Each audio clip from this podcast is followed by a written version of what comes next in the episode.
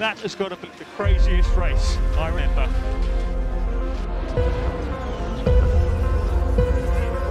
It's lights out and away we go. Yes, it's pole position. Get in there, Lewis. Come on! Yes! Toto? Yes. It's called a motor race, okay? Still we rise, guys. Still we rise. You just won the Hungarian Grand Prix. Well done, mate. He won! Max Verstappen, you are the world champion! The world champion! אהלן חברים, אתם על הגריד, בפעם המי יודע כמה. אני אוריאל ואיתי פה עמית פרץ. מה נשמע עמית? אוריאל, איזה כיף. שמע, אין לי מילים. עוד מרוץ, עוד חוויה, עוד התרגשות חדשה. כן, טוב, מרוץ מיאמי, אנחנו הולכים לדבר עליו היום קצת, נראה מה היה לנו, מה זה. השאלה אם זה היה יותר show מאשר מרוץ, אנחנו נראה כבר, כן? אבל... בוא נגיד כל ה setup היה שם. היה גם show, היה שם את כל האפשרויות ל show. מרוץ, נגיע לזה עוד שנייה. טוב, אז בואו נתחיל כמיטב המסורת מהתוצאה. אה, מקס ורסטפן בעצם מנצח במרוץ, אה, מרוץ יחסית דומיננטי שלו, אני חושב שאפשר להגיד, הוא עקף את לקלר בשלב מוקדם של המרוץ, ופחות או יותר שלט בו לכל אורכו. אה, לקלר וסיינס סוגרים לנו ככה את הפודיום, ופרז אה, הסתרך טיפה מאחור, אה, עם איזשהו ניסיון, כמעט הצליח להגיע לפודיום, אבל נדבר כבר, היה לו איזושהי תקלה בהתחלה שכנראה מנעה ממנו את רוב ההישגים במרוץ הזה. כן, כן, כמובן, במ- במיקום הרביעי. בדירוג נהגים, היה לנו את... אז בעצם אחרי המרוץ הזה, אנחנו מגיעים לאליפות היצר... אה, סליחה, הנהגים, שלקלר מוביל עדיין. מהמם. ורסטאפן עם פער של 19 נקודות ללקלר, ופרז עם 19 נקודות ללקלר. צריך לשים לב פה, זה אומר שאם לקלר ב- DNF, ורסטאפן יעקוף אותו באליפות. זהו, ללקלר כבר אין את המרווח ביטחון הזה שהיה לו לפני מרוץ השניים, ומה לעשות, על טעויות משלמים, על אימולה משלמים, ו... אז פה, נכון, הוא סיים מה שנקרא מזער נזקים במקום השני, אבל אימולה, אני חושב שהוא יכול להיות שהוא יתחרט על זה עוד כמה חודשים. טוב, מה, מה המצב שלנו ביצרנים? כבר התחלנו נהגים, פרארי מובילה את הטבלה, רדבול מצמצמת אליה את הפער בצורה משמעותית, כרגע הפער ביניהן הוא 6, זה אומר תוצאה... וואי וואי. אתה יודע, איזה 1-2 של רדבול במרוץ הבא, כבר אה, התמונה תתהפך. כלום, זה- זה רחוק מאוד מהן, מרצז במקום השלישי, ואפילו יותר רחוק מקלרן, משהו שם... אני מאמין שהמקום הרביעי, אפילו אני אגדיל ואגיד, המקום השלישי, יכול להיות שהוא ישתנה לאורך העונה, ככל שהאיזון בין המכונות ישתנה, כי כמו שראינו, המיטפילד אה, צפוף. כן.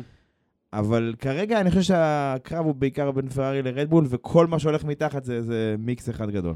כן, אה, אנחנו רואים שנרצז טיפה יותר מעל, אבל uh, עדיין, באמת כל המיטפילד הוא מאוד uh, מיקס אחד גדול. כן. Uh, משם אני לוקח אותך לאימונים ב- ביום שישי.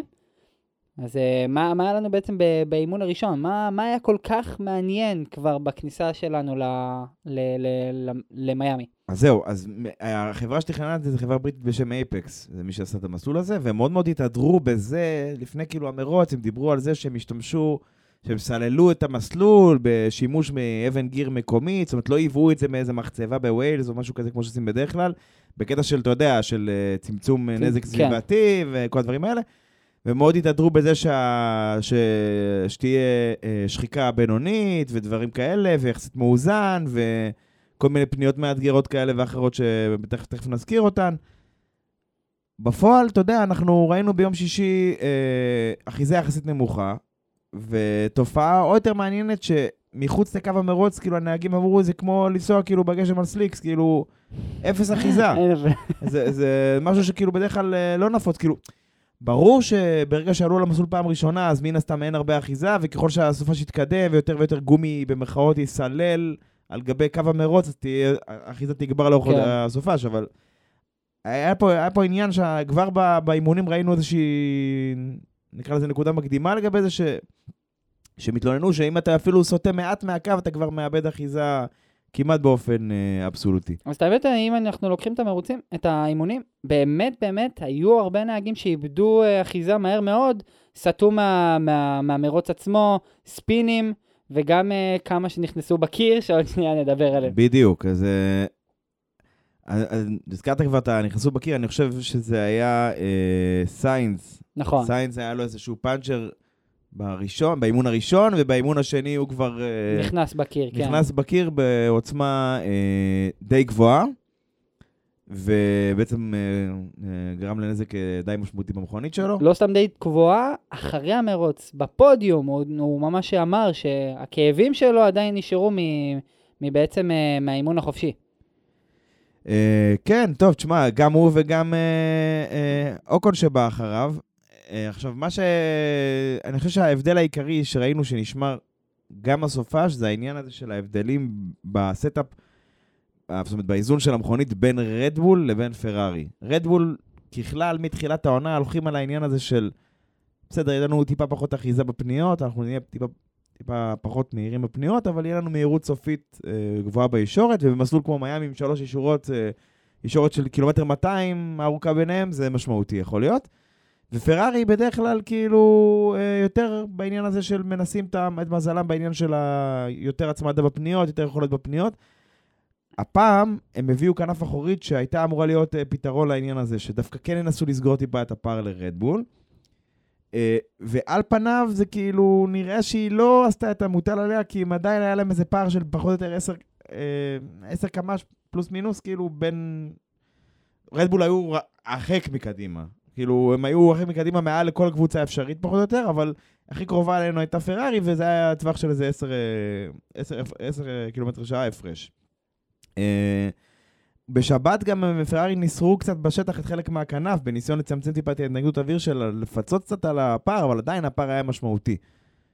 בינוטו אמר, ש... המנהל של פרארי מתיה בינוטו אמר אחרי המרוץ שהוא מעריך שהם איבדו לרדבול בסדר גודל של שתי עשיריות. כאילו, לאורך ה... אז כן, אז זאת אומרת, לא, לא נראה ש... שזה... היתרון של פרארי בתכלס זה העניין שבגלל שיש להם מנוע כזה חזק, אז זה מאפשר להן, זה מה ש... זה, בוא נגיד, אולי מה שהכי מאפשר להם ללכת על setup שהוא יותר בדגש של הצמדה. כי אם יש לך מנוע חזק יותר, אתה יכול, יש לך טיפה יותר, נגיד, כזה, בצורה מאוד מופשטת, כוח להתגבר על אותה התנגדות אוויר. אז כן. כאילו אתה יכול למרש את עצמך ככה. טוב, בוא, בוא ניגע בככה נקודה מאוד משמעותית. אחת הקבוצות הכי מעניינות, הסופה שהייתה מרצדס. חד משמעית. עכשיו, זה, אה, זה, זה היה ניכר, ממש ניכר. אני יכול לתת איזה נקודה על זה. פשוט ראו את ההבדלים בין מרצדס של יום שישי למרצדס של יום שבת. זה, זה, וזה, זה, דרך אגב, זו הנקודה אחת המעניינות. רגע, נזכיר רגע למי שככה פחות בעניינים. מרצדס מתקשה מתחילת העונה עם הבעיה של הקופצנות הזאת, והיא מתעקשת בתוקף, למרות שכבר עכשיו אנחנו רואים שהקולות האלה טיפ-טיפה מתערערים, שהקונספט שלה הוא נכון, אנחנו רואים את זה במנהרת רוח, אנחנו רואים את זה בסימולציות, יש לנו פוטנציאל במכונית הזאת, צריך רק לחלץ את הפוטנציאל הזה, אוקיי? עכשיו, היא הביאה ל... ל, ל סליחה, למיאמי מספר עדכונים. כנף קדמית, כנף אחורית ו beam wing. beam wing זה הכנף שנמצאת מתחת לכנף האחורית, שאפשר להגיד גורמת לה לעבוד שעות נוספות. עכשיו, אמרת נקודה מעניינת. ביום שישי, אשכרה ראסל הוביל את FP2, הוא סיים את FP2 במקום הראשון. הם, אה, גם מבחינת הקצב שלהם במרוץ, הם אומנם לא נראו, בס- בסימולציות ביום שישי הכוונה, אומנם לא היו אה, ראשונים בקצב, אבל הם היו קרובים הרבה יותר לפרארי ולרדבול. וביום שבת פתאום ראינו שהם לקחו צעד אחורה. גם קיפצו יותר, גם איבדו יותר, איך ראסל הגדיר את זה? חיה שונה לגמרי? כן. אתה יודע, דיפרנט ביסט, כאילו, מה קרא לזה? תשמע, זה היה סרט אחר לגמרי, למה? ביום שבת, למיטב הבנתי, הם, אחרי שהם ראו שההקטנה בהתנגדות אוויר, שזו הייתה המטרה העיקרית של, ה... הקטנה של הקופצנות. של העדכונים האלה, כדי, בגלל הקופצנות הזו הם מגביהים את המכונית, וזה כן. מגדיל את ההתנגדות האוויר. ובגלל זה הם חייבים לפצות על זה בהצמדה עם כנפיים יותר רבות. אז פה לא הייתה להם ברירה, הם הביאו סוף סוף כנפיים דקות, אוקיי? זה העניין. בקיצור, אחרי שהם ראו שכי טוב, ראו כי טוב בשישי, ביום שבת אמרו סבבה, עבד לנו טוב, בואו ננסה להנמיך עוד קצת את המכונית. הרווח הוא ברור, ככל שהמכונית יותר קרובה, יש לנו יותר סיכוי ליותר הצמדה, ו- ונראה כאילו, מה שנקרא, נבחן את גבולות המעטפת, נראה כמה אנחנו יכולים לקחת את זה. הבעיה שהם פשוט, מכל סיבה כלשהי, זה היה להם הרבה יותר קופצני. עכשיו, כנראה שככל ש... דיברנו על זה שהגומי נסלל על המסלול והוגברה מידת האחיזה, והוגב... ו... אז מן הסתם, אם יש יותר אחיזה בפניות, אז המכוניות יכולות יכול לקחת אותה במהירות גבוהה בהרבה מאשר יכולו לדבר בשישי, נכון? כן. עכשיו, הבעיה העיקרית של מרצדס, ובזה מה שנקרא נסכם אותם, העניין של הקופצנות הזו, כל השאלה זה באיזה מהירות זה קורה לך. נגיד שזה קורה, שהתופעה הזו מתרחשת לך ב-250 קמ"ש, אוקיי? נגיד, 250 קמ"ש, הרכב מאבד אחיזה וכן הלאה, דיברנו על זה המון המון פעמים בתופעה הזו. כן. אם הפנייה הכי מהירה במסלול היא ב-220 קמ"ש. אז לכאורה זה אין לזה משמעות, נכון? שום אני משמעות. יכול לקהל את זה ל-220, הכל בסדר, כאילו, כמה שאפשר ל-220, ואז זה לא משפיע עליי, נכון? כן. אבל אם זה קורה לי ב-190, אז אני בבעיה, נכון? אז אני כבר לא יכול לקחת את. הפניות האלה יותר ב... ואני צריך טיפה להגביה את המכונית, טיפה לפצות על זה. אז מרצדס גילו שברגע ש... אני לא יודע אם זו המסקנה שהם, יגיע, שהם הגיעו אליה, אני, זה מה שאני משער, ברגע שעלתה מידת האחיזה, אז מן הסתם, כמו שאמרנו, מהירות הפנייה גדלה, והתופעה הזו קורית להם הרבה לפני, אה, לפני כולם למעשה, במהירות הרבה יותר נמוכה מכולם, ולכן זה כבר הוביל אותם למצב שהם היו צריכים לקחת צעד אחורה מבחינת מה שהם עשו בשישי. כאילו, יום שישי הם קיבלו איזו הצצה למה זה אפשרי, מה הפוטנציאל, אבל זה עדיין לא, כאילו, אתה יודע, עדיין לא שם, מה שנקרא. בגדול הם, הם ניסו לסגור פינה, פשוט זה נפתח להם ממקום אחר. בדיוק, כאילו, זאת אומרת, שוב, יכול להיות שאני צודק לגבי זה, יכול להיות שאני טועה, לגבי העניין של ה... ודאי שיש יותר אחיזה. כן, אני לא יודע אם זה הגורם העיקרי שגרם להם לחזור אחורה, יכול להיות שהם שינו משהו אחר במתלים, בכל מיני דברים אחרים, כאילו, מה שנקרא שינו, כמו שאמרת, במקום אחד, התפוצץ להם במקום אחר. אנחנו לא, לא, לא נדע, אולי בהמשך הם יספרו, אבל זו רק השערה כמובן. טוב, מה, אחרי שראינו מה היה לנו בשבת, מה... זאת אומרת, סליחה, בשישי יותר נכון, בשבת היה גם אה, חלקים די מעניינים, אני חושב. האמת, אה, כל השישי שבת של האימונים החופשיים, ראינו שיש צמד פניות מאוד קריטי במסלול, שהמשיך איתנו עד הדירוג, מבחינת הקריטיות שלו. אה, פנייה 14 ו-15, אוקיי. צמד פניות מאוד מהיר, שהוא מאוד צר. לא, זה... השיקן הזה, לא? השיקן, כן, אה, סליחה, אוקיי. שני, שני שיקיינים, מהמם. אתה צריך לבוא אליהם בצורה מאוד טובה, לתפוס את הקרב, בלי לי יותר מדי קרב, כן. שהמכונית שלך לא ת, תקפוץ באוויר, ומצד מהמם. שני שתוכל לקחת את הפנייה נכון. אמ, להלן סיינס ואוקון שסיימו בקיר באותה, באותו צמד פניות, אה, וזה חולל הרבה בעצם טעויות בעקבות זה. זהו, זה מעניין, כי העיכול הזה, 14-15, זה סוג של פנייה טכנית כזאת. אני לא יודע אם זה כל כך מתאימה למכוניות הנוכחיות שהן כאלה ארוכות וכבדות, כן? גם הרבה נהגים התבכיינו על זה, אבל המתכננים של המסלול, הם הגדירו את זה כ-mistakes generator, מחולל טעויות. כאילו, הם עשו את זה בכוונה, כי גם, גם לעיכול הזה יש לו גם איזושהי עלייה העלייה. וירידה נכון. מיד אחר כך. זאת אומרת, הם עשו את זה כדי שאנשים יעשו טעויות, כדי שאנשים יעשו זה. יותר מזה, אם אנחנו מסתכלים על זה, אה, באמת אוקון סבל שם מפגיעה רצינית. כי אוקון לא יכל לעלות לדירוג כתוצאה מזה. אה, היה לו סדק בשלדה. ואני רוצה לקחת אותך כאן לאיזה דיון מאוד מעניין, כי לא סתם היה את הסיפור האלו עם התאונות הקריטיות, כמו שאמרתי סיינס, ועכשיו אוקון גם לא, לא עלה בעצם אה, לדירוג בעקבות זה. מה הסיפור? למה כל כך אה, היה, התאונות האלו היו קריטיות? אנחנו מדברים, צריך לזכור, פניות מאוד מאוד איטיות. שני פניות טריקיות איטיות, ועדיין הרכבים פשוט התפרקו. טוב, זו נקודה מעניינת, כי יום לפני אמרנו שסיינס עשה תאונה די רצינית. עכשיו, מה שהיה שם כדי לעצור אותו, זה בסך הכל גדר אה, ממתכת. כאילו, לא היה שום דבר, לא היה לא קיר של צמיגים, לא שום דבר שאנחנו רגילים אליו ולא שום דבר. למיטב הבנתי, בתדריך נהגים באותו לילה, סיינס ביקש אה, שיוסיפו לו שם את הטק פרו, את המחסומים האלה, שתכף אולי נתייחס אליהם. אה, והוא נענה בזה שכאילו ממנהל המרוץ לא אמרו את התגובה המק- המקורית שלו, אבל אמרו משהו בסגנון של, תשמע, לפי הסימולציה שלנו לא צריך את זה שם כזה, בוא נגיד ככה. שלדעתי זה קצת מחדל, כי בסוף אנחנו פה כדי לשמור על הנהגים גם, הם צריכים, אם הם עושים תאונה, הם צריכים שיוכלו לחזור להתחרות אחר כך. ברור. עכשיו, לגבי העניין של הטק פרו, מה זה המחסומים האלה ואיך הם היו יכולים בעצם להקל על אוקון שעשה תאונה של 51G וגם התלונן על העניין של הכאבים שהיו לו אחר כך וכל זה, איך זה היה עוזר לנו? עכשיו, העניין של ה-G זה, זה העוצמה של התעותה. תעותה, בוא נגיד מהרגע שהרכב, אה, מין נסיעה לעצירה מוחלטת. כל האנרגיה הזאת צריכה ללכת לאנשהו. אנרגיה קינטית זה נקרא, אנרגיית תנועה, היא צריכה ללכת לאנשהו. לא משנה אם זה לחיכוך, לחום, ל... לעומסים בתוך הרכבים וכל הדברים האלה. עכשיו, האנרגיה הזו היא גדלה בריבוע. ככל שהמהירות יותר גדולה, היא גדלה בריבוע. זה אומר שאם אתה בא יותר מהר לקיר, אתה...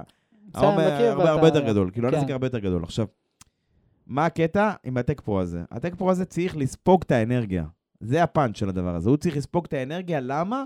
שהרכב ייכנס, הוא יספוג את עיקר האנרגיה, ונכון, המכוניות מתוכננות כדי להתרסק, כדי להגן על הנהג מבפנים בשלדה, אבל הוא יספוג את עיקר, את עיקר האנרגיה, ולא הגוף של הנהג או, או דברים כאלה, ובטח לא יהיה סדק בשלדה. כי סדק בשלדה זה אומר שהיה אומץ מטורף פשוט. עכשיו, מי שלא מכיר זה המחסומים האלה שהם בצבע או אפור או אדום. מה שיש לנו בסעודיה, לדוגמה. לדוגמה, יש כמעט בכל מסלול מודרני זה אמצעי מאוד, אה, מאוד אה, ככה מקובל בימינו, בעבר כן. זה הקירות של צמיגים וכאלה, בימינו זה הרבה פעמים עם הטק פרו הזה. עכשיו, יש גם הבדלים ביניהם, האדום הוא חלול, האפור יש לו כזה, אפור זה כזה כמו איזה ליבה כזאת, שבפנים יש קצף ויש איזושהי לוחית מתכת ו, וחבלי ניילון כאלה. עכשיו, מעבר, מעבר, ל, מעבר לעניין הזה, כאילו מעבר להרכב ה- הפיזי של הדבר הזה, המבנה שלו, המטרה היא פשוטה. אנחנו רוצים לספוג את האנרגיה של התאונה, כדי ש... כמו שאמרנו, שהיא לא תעבור דרך המכונית, ובטח לא תעבור דרך הנהג, כדי לא לגרום לו איזשהו נזק אה, אה, גופני. זה כאילו איזשהו שכבות ספיגה והגנה, מספר שכבות של ספיגה וה, והגנה. והמטרה, מטרת העל של הדבר הזה זה להעריך את הזמן ואת המרחק של הפגיעה, ובכך אנחנו מקטינים את העוצמה שלה. זה הפאנץ'. עכשיו, אני חושב שפה זה פשלה של ההנהלה של המרוץ, כי אם הנהגים ביקשו את זה, אני חושב שצריך היה להתחשב בהם. כי בסוף, כמו שאמרנו, הנהגים האלה, הם עושים את התאונות הקשות האלה, הם צריכים... הם לא צריכים, אה, הם צריכים לצאת שם בלי נזק, כן? כמה שאפשר, כל כך משקיעים בבטיחות, אז אי אפשר לזלזל בעניין הזה, אני חושב. אני מסכים איתך לחלוטין, כאילו, יש כאן איזשהו משהו שצריך לה... לבחון אותו מחדש, במיוחד שנהגים התלוננו על זה לא פעם אחת. וזה גם קרה יום אחרי יום. עכשיו, דרך אגב, גם ורסטאפן היה מאוד קרוב לזה בשבת. הוא ב... ב אתה יודע, בעור שיניו ניצל שם איזה פצצה מהקיר, כן? כן. אבל... בסדר, טוב, אחרי שהעברנו את הנקודה הזו, אני חושב שנכון יהיה להמשיך לחלק של הדירוג עכשיו. אז מה, מה, מה, מה היה לנו שם בעצם? אז בעצם אה, דירוג, אני לוקח אותך למקצה 2. במקצה 2 היה שני דברים מאוד חשובים, ראסל, שפשוט נדחק החוצה, לא מצליח לסיים את המקצה, וריקרדו, שפשוט מנסה לשפר וגם לא מצליח, מבאס בשבילהם. כמובן, ראינו את, ה... את שניהם מצליחים, במ... את האמת, ראסל מצליח במרוץ, אנחנו נדבר על זה עוד הרבה, וריקרדו שהיה לו מרוץ הפכפך מאוד. כן. אה, ואחר כך, מקצה שלוש, היה דומיננטיות של פרארי. למרות שדיברנו על זה שרדבול עדיפים, פרארי הצליחו להביא כאן דומיננטיות שלא יודע איך... אה, זה, ב- לא, זה הישג יפה. מטורף. זה הישג טוב, וה pole position של לקלר, הוא גם אמר, זה לא הייתה איזו הקפה מושלמת, אבל זה היה הישג טוב. נגיד גם שוורסטאפן עשה טעות קריטית בניסיון האחרון שלו לדעתי, אבל עדיין, כאילו זה... אה, איך זה נסגר? לקלר ו... סיינס. סיינס וורסטאפן ופרז. כאילו, סך הכל פרארי מבחינת הדירוג עשו עבודה טובה. וגם בוטס. אה, בוטס אה, בוטס, נכון. טוב, טוב שאתה מזכיר את בוטס. מזנק חמישי. תקשיב, אני חושב שזה גם הישג אה, מצוין שלו, בטח לאור העובדה שביום שישי הוא השבית את המכונית ולא השתתף בכלל. אז יחסית לזמן מסלול שהיה לו כדי להיערך ל- ל- לדירוג, בעצם שזה רק שבת, יחסית לזה אני חושב שהוא הוציא את המקסימום בזה. ז'ו, אני חושב שהוא פשוט נתקע בפקקים, כמו שאומרים. כן. הוא פשוט חסמו אותו שם, משהו כזה, אבל אה, בסדר. טוב, אז רגע לפני המרוץ, אנחנו כן רוצים להגיד שירד גשם בלילה, אה, מיד אחרי הדירוג, וגם כמה שעות לפני המרוץ עצמו. עכשיו, המשמעות של, של גשם היא פשוטה. זה פשוט מאפס את רמות האחיזה, כמה שאפשר להגיד את זה. זה שוטף את כל הגומי הזה שנסלל, שדיברנו עליו על גבי קווי המרוץ, ונקרא לזה, זה, כמו שאמרנו, מאפס את, ה, את, ה, את ה field, מאפס את, ה, את כל מה שנצבר במהלך הסופה. זה אומר שכאילו אם הזינוק הוא הזינוק יחסית על האחיזה הנמוכה, אולי יש פחות משמעות לצד הנקי של המסלול, לצד המלוכלך של המסלול, מאשר מה שאמור היה להיות אם לא היה יורד גשם. אה, ועוד משהו לפני הזינוק עצמו, פטל וסטרול, שלא מזנקים מהמיקום שלהם ב grid, אלא מה pit. מה, מה היה שם בעצם, אה, אם אתה יכול להסביר? אני לא זוכר בדיוק מה היה מקור התקלה, אבל יש עניין עם... שברגע שעולים ל grid, יש לך אה, תקופת זמן, שבמסגרת התקופת זמן הזאת אתה חייב להספיק להכין את, ה, את המכונית שלך.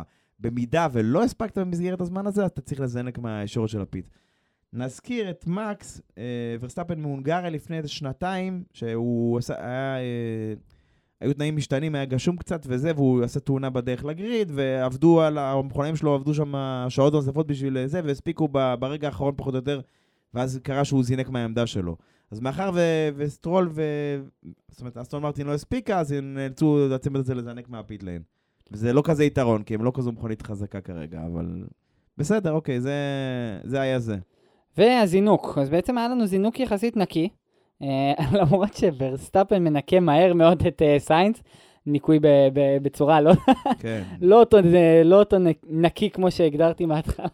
כן. כן, פשוט תוך שנייה בורח לו בלי, בלי למצמץ, נראה לי פנייה ראשונה או שנייה, כבר אה, סיינס רואה את המאחורה של אה, ורסטאפן, את הכנף האחורית, ו... הוא אה, גם המשיך לראות אותו לאורך כל המרוץ, הוא לא, כאילו... זה היה הנוף. או את לקלר אחר כך. כן. אה, ועוד אה, אירוע שהיה לנו בהקפות הראשונות, ג'ו, כמו שאמרת, אה, היה צריך אה, לפרוש מה- מה- מהמרוץ עצמו בעקבות תקלה. אה, הקפה תשע, את האמת, אה, ורסטאפן, אחרי שהוא סגר את סיינס בזינוק, מהמם. ועבר למקום השני, מצליח לעקוף את לקלר.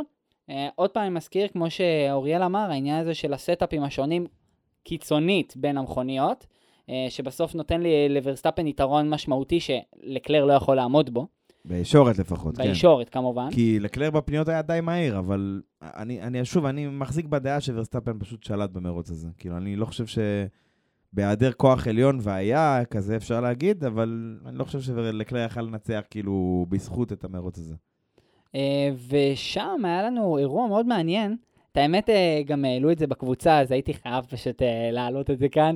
פטל לטיפי, הקפה 17, פשוט איזה טירוף. פטל לוקח את הפנייה מה, מהצד החיצוני, ועוקב אחרי לטיפי בפנים פנייה שהיא מעוקלת. זאת אומרת שהם נכנסו לפנייה ביחד, ומתחרים אחד על השני, עקיפה אדירה של פטל שם. אני, אני, יודע מה, אני לא, אולי אני לא זוכר, כי גם היינו ב, במפגש והיה הרבה רעש ובלאגן וזה, אבל אני לא בטוח שהבמה הראה את זה במרוץ בלייב. אולי מישהו, אחד מהמאזינים שלנו, יתקן אותי, אבל אני לא זוכר. אני זוכר שראיתי את זה אחר כך, הם פרסמו איזה ריל כזה של אינסטגרם או משהו, ראיתי את זה שם, אבל... אה, הרבה דברים לא היו במרוץ. עוד פעם, הבמאים, אה, את האמת, לא עשו עבודה משהו. הם אני לא סיקרו. את המידפילד כל כך, לא, לא וחבל, סיקרו. כי היו שם, היה שם הרבה קרבות. למ- למען האמת, היה שם, רוב העניין היה שם במרוץ הזה, לשם שינוי. עוד אבל- מעט נדבר על התאונה של מיק שומאחר, שבכלל לא היה בכלל עדות עליה, רק דיווח, ו... ואחר כך ריפלי אחרי איזה עשר רבע שעה, זה זה הזוי. כן, אה. בסדר, אבל מה... מעבר לזה, אנחנו... בשלב יותר מוקדם של, המר... של המרוץ היה את העניין של ה... פרז, היה לו איזושהי בעיה ב... במנוע, הוא לא הצליח לעשות את המקסימום, היה איזושהי בעיה, הוא איבד שם איזה פלוס מינוס, אה, לא יודע, שלוש-ארבע עשיריות לישורת או משהו כזה, זה מצטבר לכמעט שנייה להקפה. היה לו ממש אה, רדיו טרגי, כאילו, ממש צועק למהנדסים שלו, אני מאבד, מאבד את הכוח של ה... כן, והם כזה, לא, אנחנו לא רואים כלום, כאילו, הכל טוב, אחי, סע. תשמע, הוא, הוא בעצמו העיד, הוא אומר שבלי העניין הזה, הוא, הוא חושב שניצחון היה אפשרי שם. אני לא יודע, אני... שוב, היה לו קצב טוב, כן? אבל uh, זה מעניין. מעניין לחשוב היפותטית אם, אם ולא לא היה הדבר הזה. אה, אסטרטגיות, אז אה, פרארי מגיבים, מגיבים ראשונים. כן, אין מה להפסיד, אתה יודע, כאילו... צריך, אם, אם אתה לא, אם אתה... אני, אפילו לא... כמה היה לו? איזה שבע שניות פער? שמונה שניות? כמה היה לו? משהו בסגנון של שבע שניות, כן. כאילו, אין לך מה להפסיד, אתה רק רוצה לנסות לאלץ את ידיהם של רדבול לעשות משהו אחר, כאילו, אין לך מה זה. וגם כשלקלר עוצר, לוקח שתי הקפות עד שוורסטאפן אה, מחליף גם. כן, כי הוא, עוד פעם, הוא לקח את הזמן שלו, לקח. כי גם יש לו את הפער, וגם היה לו קצב טוב, אז למה לא?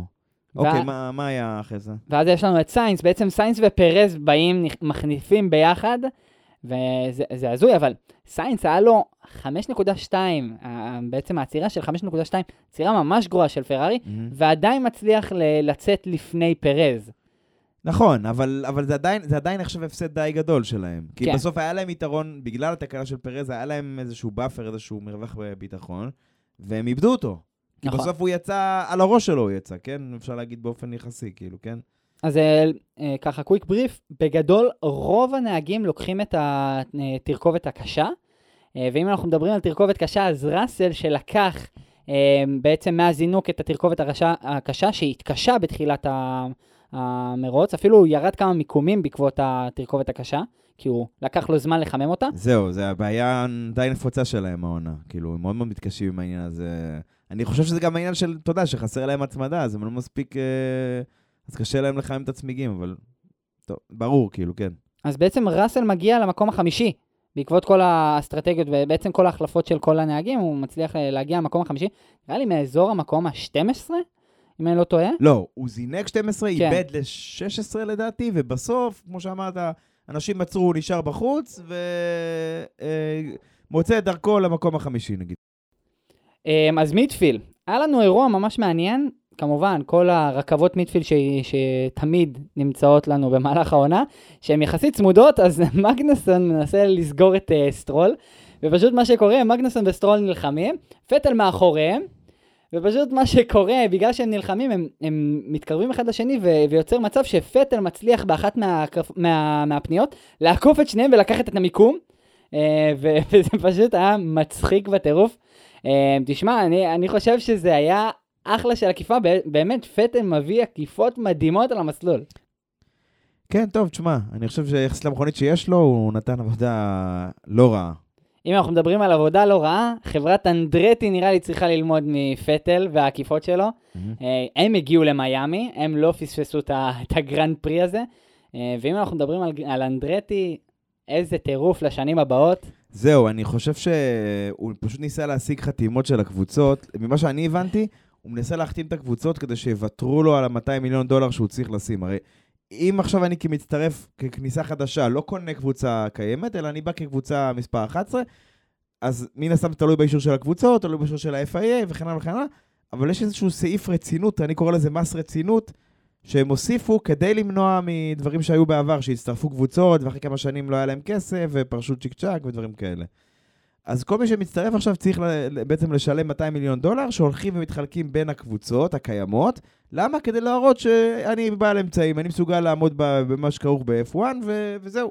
עכשיו, אני, ממה שאני הבנתי, הוא, הוא גם ניסה לגייס תמיכה מה, מעשרת הקבוצות, וגם ניסה לגייס תמיכה בהקשר ש, שאולי יוותרו לו על הבונוס הזה, שאולי יוותרו לו על העניין הזה שיוכל להצטרף בלי לשלם אותו. אז אה, בוא נראה למה יוליד יום בהקשר שלו.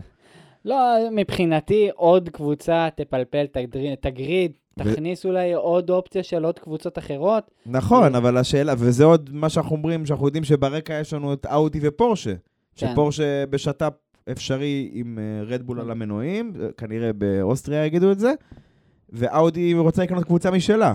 אנחנו לא יודעים אם זה תהיה סאובר, אם זה תהיה אסטון או תהיה וויליאמס. אני חושב שתהיה סאובר, אבל רק כמו שנקרא ניחוש מושכל. בקצב הזה אסטון נראה לי בדרך החוצה, ככה. אתה יודע מה, אתה יודע מה, אני איתך. אם הם ממשיכים ככה, סטרול אומר תודה ולהתראות, מפרסם את זה ב Marketplace בפייסבוק, קבוצת פורמולה 1, מי שרוצה לקנות, בבקשה. גמיש, לא בשבת, זהו, נגמר, מעיף את זה. טוב, מה, בוא נמשיך קצת מידפילד, uh, כי באמת היה הרבה דברים מעניינים. אני רוצה uh, ללכת שנייה לאירוע שהיה בין פייר גזלי לפרננדו אלונסו. Uh, אלונסו פשוט אה, הלך למה שנקרא לספייס שלא היה שם כל כך בשבילו, אוקיי? הוא אה, נכנס לפנייה, אני חושב שלא הייתה לו את הזכות לפנייה, כי הוא... בשלב שהוא נכנס לפנייה עם גזלי, הוא לא היה מקביל אליו. הוא לא. היה מקביל אליו, הוא פשוט לא... הם לא היו מקבילים כאילו בגלגלים הקדמיים, הוא היה קצת מאחוריו. הוא היה מאחוריו, כן, הוא... מהלך מאוד מאוד עוצמתי של אלונסו, לא יודע מאיפה, למה הוא חשב שהוא צריך לעשות את זה דווקא בפנייה מאוד צרה כמו זאת. לא, זה גם לא מתאים, אני חייב להודות שזה לא כל כך מתאים לו הפזיזות הזאת, אבל uh, כאילו, לא יודע. שמע, יש לך את כל הכוח ל- לישורת. יש שתי ישורות ארוכות, מה זה ארוכות? אפשר לפתוח מטריה ולחכות בדרך אם ירד גשם. כן, כן, לא, לא, לא, אני, אני מסכים איתך, אני עוד פעם, אבל אלונסו הוא רייסר, והוא לוקח את ההזדמנויות לאיפה שצריך. אני לא בא בטענות אליו למה הוא עשה את זה, להפך, אני חושב שהוא צריך לעשות את זה, אבל אני חושב ששיקול דעתו, הוא... אני מחזיק משיקול דעתו, בוא נגיד ככה, אני חושב שזו טעות כאילו טיפשית. אם אנחנו פותחים כאן על אלונסו, באופן כללי אני רואה שהמרוצים האחרונים שלו היו גרועים, מסכן, באמת, יש לו רכב טוב, אין, אין אפשרות לפקפק בזה, יש לאלונסו וגם לאלפין, יש להם אחלה של רכב. אבל פשוט אלונסו, גם בגלל ביש מזל עם הקבוצה, וגם תקריות כאלו, מבאס. תשמע, אם, אם האלפין מקשיבים לנו כרגע, אז אני, אני במחילה מכם, אני מאוכזב מכם מאוד השנה. אלפין זה הקבוצה בין הקבוצות שהכי מאכזבות אותי, כי המכונית שיש להם כרגע, אני מצטער להגיד לך, התוצאות שהם השיגו עד כה, הן לא משקפות המכונית שיש להם כרגע. בג'דה הם היו כנראה סוג של best of the rest. אם הם לא היו נלחמים ביניהם, אולי אפילו היו עוקפים את ראסל. במלבורן, אני לא רוצה אפילו להתחיל את זה שהם דפקו את אלונסו, לא דפקו אותו במכוון, אבל לא. הוא נדפק מהעניין של האסטרטגיה, כן. אוקון בכלל אה, לא היה בתמונה, באימולה תקרית של אלונסו עם שום אחר, ואוקון אה, עם האנסייף ריליס עם המילטון. זה כאילו, המכונית שלכם טובה, אחרי כמה שנים יש לכם בסיס טוב, אתם כאילו צריכים לנצל את העובדה שקבוצות כמו מרצדס לא בתמונה, שמקלרן רק בינתיים, רק פעם ב... פתאום מהירים, פתאום לא מהירים, אז זה הזמן עכשיו לצבור את עיקר הנקודות, לבסס את עצמך באיזה מקום גבוה ביצרנים ומשם לפתח את המכונית, אתה מבין? כן. והם לא עושים את זה. לא הם, לא האס ולא אלפה רומאו דרך אגב, אבל אלפין, בגלל שזה קבוצת יצרן, זה יותר צורם. כן. האס ואלפא, קבוצות קטנות, הם, אולי אתה יכול להגיד, הן לא רגילות להיות כזה גבוה, לא רגילות, כמה שנים לא היו שם באזורים של ה midfield הגבוה הזה, אבל אלפין קבוצת יצרן, אנחנו, הציפיות שלנו, כבר אמרנו את זה גם לפני העונה, אנחנו מצפים מה שאנחנו מצפים ממרצדס, מה שאנחנו מצפים מפרארי ומ... מ... ואתה יודע, ומרדבול, רדבול. באותה מידה. טוב, זה אולי... אה, אולי אלונסו כמובן נענש חמש שניות על העניין הזה, אבל עכשיו, בוא נגיד שעד לנקודה הבאה, עד לנקודה הבאה שאנחנו הולכים לדבר עליה, המרוץ היה יחסית רגוע. כן. גם בגלל שהבמאים לא הראו את כל הסיפורים, וגם כי בסוף כן היה יחסית... אה, לא היה יותר מדי זיקוקים נגיד ככה. ואז הגיע הרגע שמי שלא קיבל את הטלוויזיה והלך לישון, אז כאילו פספס, מה שנקרא, מי שקיבל את הטלוויזיה. Uh, התקרית בין uh, פייר גזלי ללנדו נוריס. כן, כן, אז פייר גזלי לוקח את הפנייה מאוד מאוד רחב, מאוד רחב, בקטע של כמעט הוא יוצא מגבולות המסלול. אה, ייתכן בעקבות התקלה ש... שנגרמה מהתק... מהתקרית עם אלונסו. אה, אני מבין ממך, נראה, יכול להיות שאולי הידראוליקה, אתה אומר? כן, אני, אני לא, הידראוליקה זה מה שדיברנו על זה קצת לפני ההקלטה. בגלל כן. שהוא אמר שהוא לא מצליח, ל, לא היה לו היגוי, הוא לא הצליח... אה, הוא מסובב את ההגה, אבל הגלגל לא מסתובב ב, ל, ל, לפי מה שהוא מצפה. זאת אומרת, יכול להיות שזה בעיה הידראולית, שזה משהו שגם היה לברסטאפן בשישי. אז אולי זה משהו ב... אני לא יודע אם, אם אני לא זוכר כרגע אם אלפה טאורי ורדבול חולקים את, ה, את החלק הזה. הספציפי, אם זה חלק שמותר ל, לקנייה. אבל במידה וכן, אז כנראה שלרדבול יש בעיה ברצינית עם העניין הזה, כי זה גם היה למקס בשישי.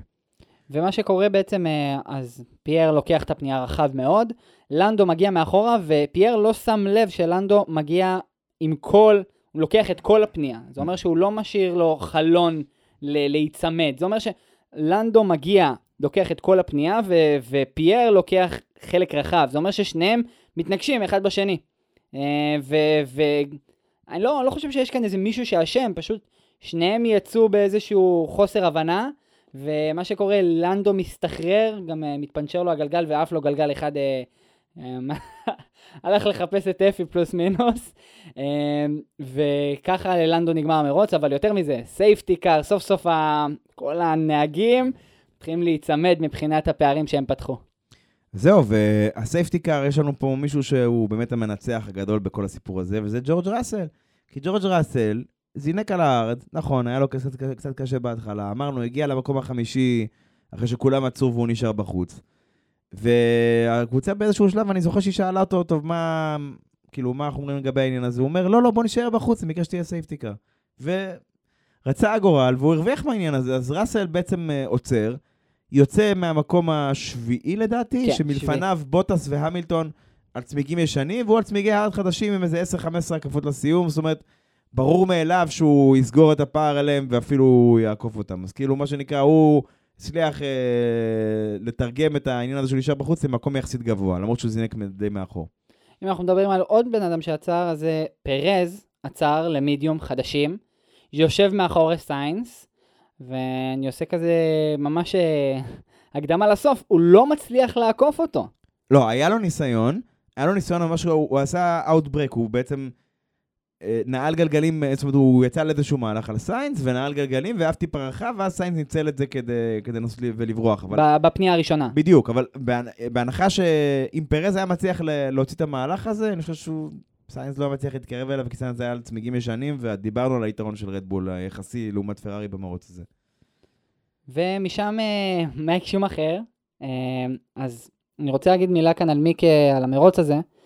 אחד המרוצים הטובים שלו. אני חושב שבלי להגזים, זה המרוץ הטוב ביותר בקריירה שלו. שוב, הוא כולה עונה שנייה, בהאס, ושנה שעברה הייתה להם עגלת סופר, אבל בואו נגיד את השנייה, בטח לאור העובדה שמגנוסן הגיע בפנדלים, בהארכת זמן נכנס לעונה הזאת, ו...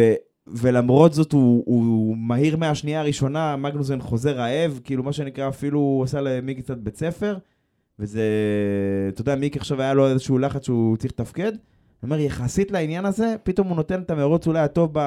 ב, ב בטוב במרכאות בהיסטוריה שלו, מאז שהוא בקבוצה, והמרוץ הזה נגמר ב... אתה יודע, הוא נראה טוב, הוא נראה שהוא כבר בניקוד, בדרך לניקוד בפעם הראשונה, כן? כן. ובאופן כללי גם, דרך אגב. עכשיו, אני לוקח אתכם שנייה לסיפור שהמיק שומאכר, אה, בעצם מנסה לעקוף את וטל בצורה מאוד מרושלת, והוא פשוט עושה לו dive bomb בפנייה ומרסק ל- לפטל את הרכב, ומסיים לשניהם את המרוץ. האמת, זה- היה דומה לעניין שהיה בין גזלי ל- לאלונסו. זאת אומרת, בעניין הזה של להיכנס איפה שאין מקום, אפשר להגיד ככה, נכון? זה היה... כן, כן, ממש ככה. אה, וזה זה מבאס, כי מיק, אה, אם, אם אנחנו בכלל מסתכלים על זה, מיק, נראה לי שזה המרוץ ראשון שגם הוא אה, יותר גבוה בדירוג שלו מאשר אה, מגנסון, כן. אה, והוא מוכיח את עצמו הרבה יותר.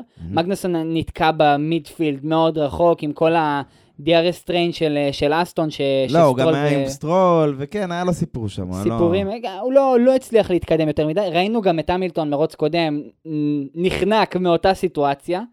אה, ו- ו- וזה באסה, באסה כאילו שמיק הצליח להגיע כל כך רחוק, והראה את היכולות שלו, כמעט גמר בניקוד פעם ראשונה בהיסטוריה בפורמולה אחת שמיק אה, כמעט מסיים בניקוד, אה, ופשוט, לא, היה לו באסה. פעמים- היה לו פעמים שהוא כמעט סיים. פעם ראשונה שהוא כמעט, אה, כמו שאמרת, פעם ראשונה שהוא סיים בניקוד, הוא עוד לא סיים. הבטיח, כמעט הבטיח, בוא נגיד ככה. כן, מה שנקרא, כמו משה רבנו, הגיע לארץ ולא נכנס.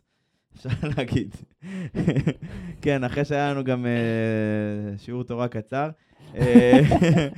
בעצם אה, מה שקורה זה מיק ופטל יוצאים אה, בעקבות התקרית, ואוקון מפלס פשוט, מפלס את הדרך אה, בעקבות התקרית של שניהם, וגם אלבון, אלבון גם מרוויח מזה, אוקון מסיים תשיעי, מכובד, ועוד פעם, אלבון מסיים בניקוד, איזה כיף. מטורף. אני חושב שזה בגלל הצבע האדום שהוא- של השיער שלו, זה שדרג אותו.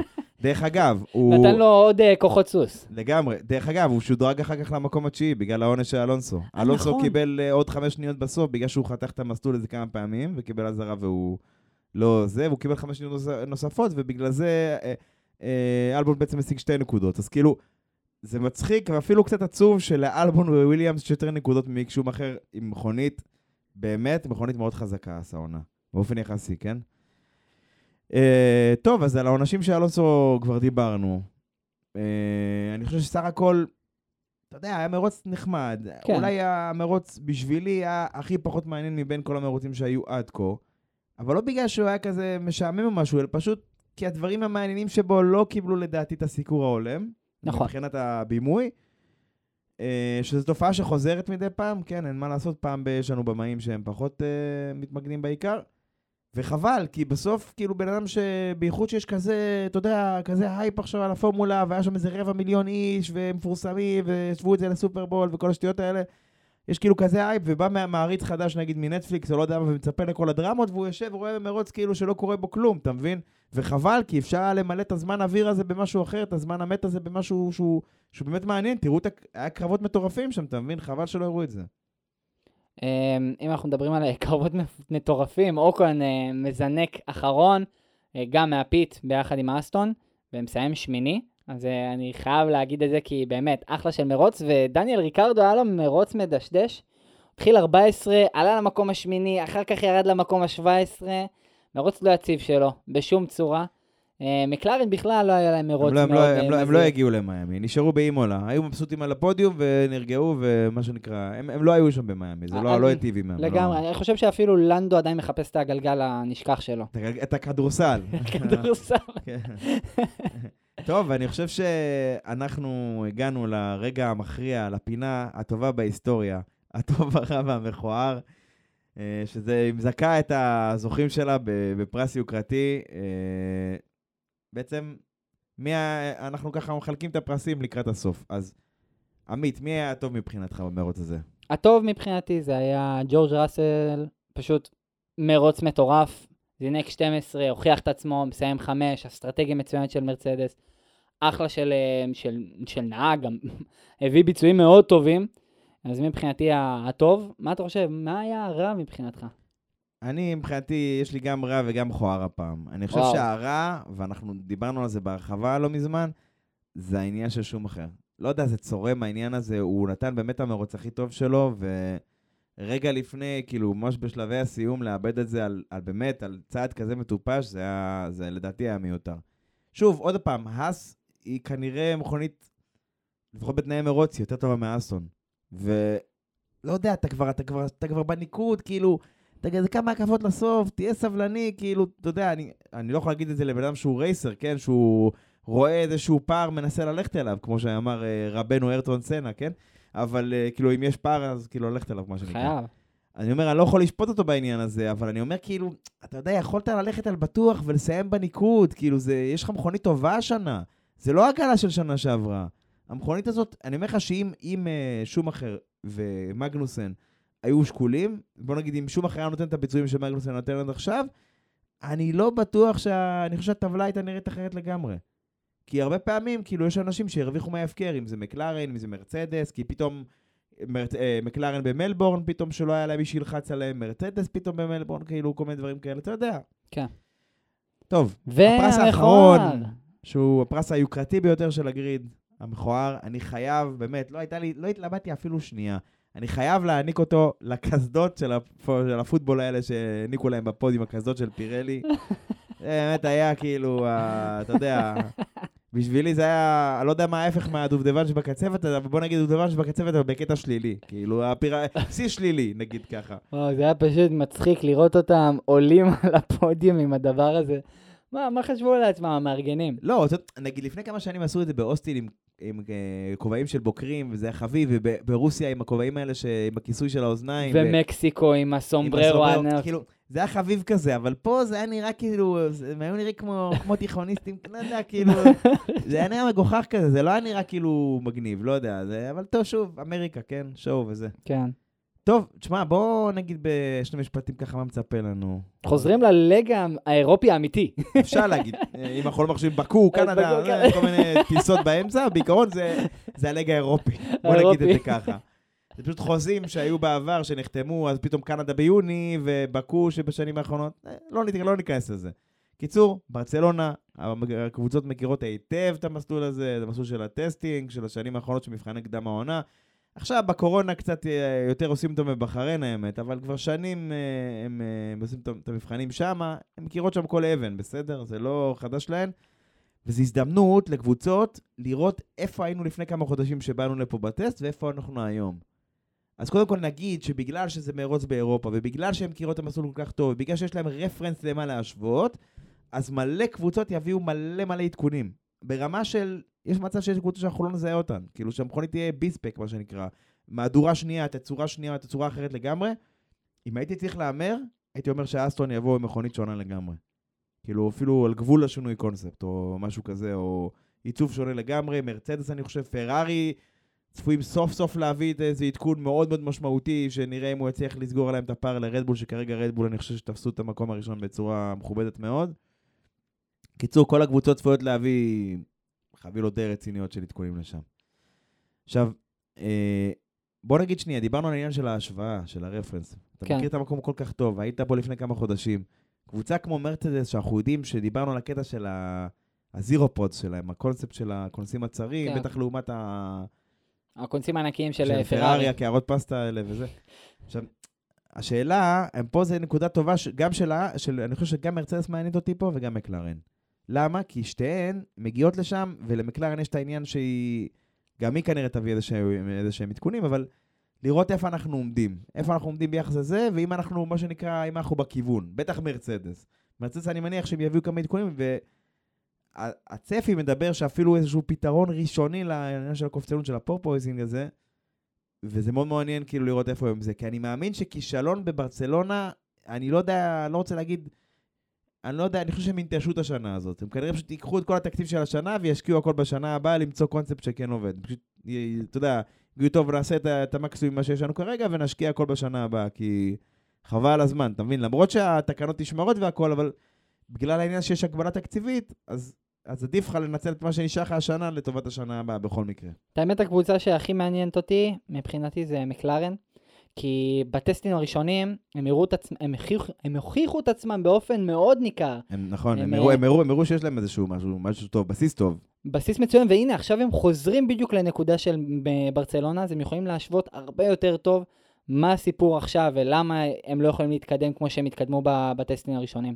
זהו, ובאמת מעניין, כאילו, אני חושב שברצלונה יהיה איזה נקודת מפנה שטיפה תערבב את הטבלה.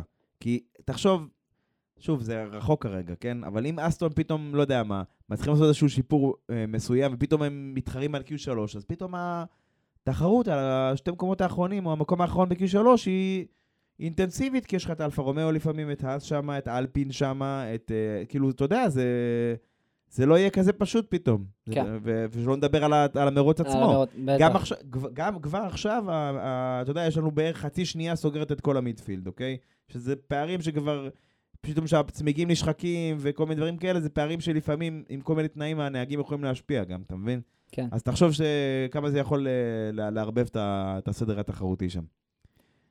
טוב, אה, ואנחנו סיימנו. זהו, זה היה הפרק שלנו על, אה, על מרוץ מיאמי. אז זהו, אז עד הפעם הבאה. יאללה ביי.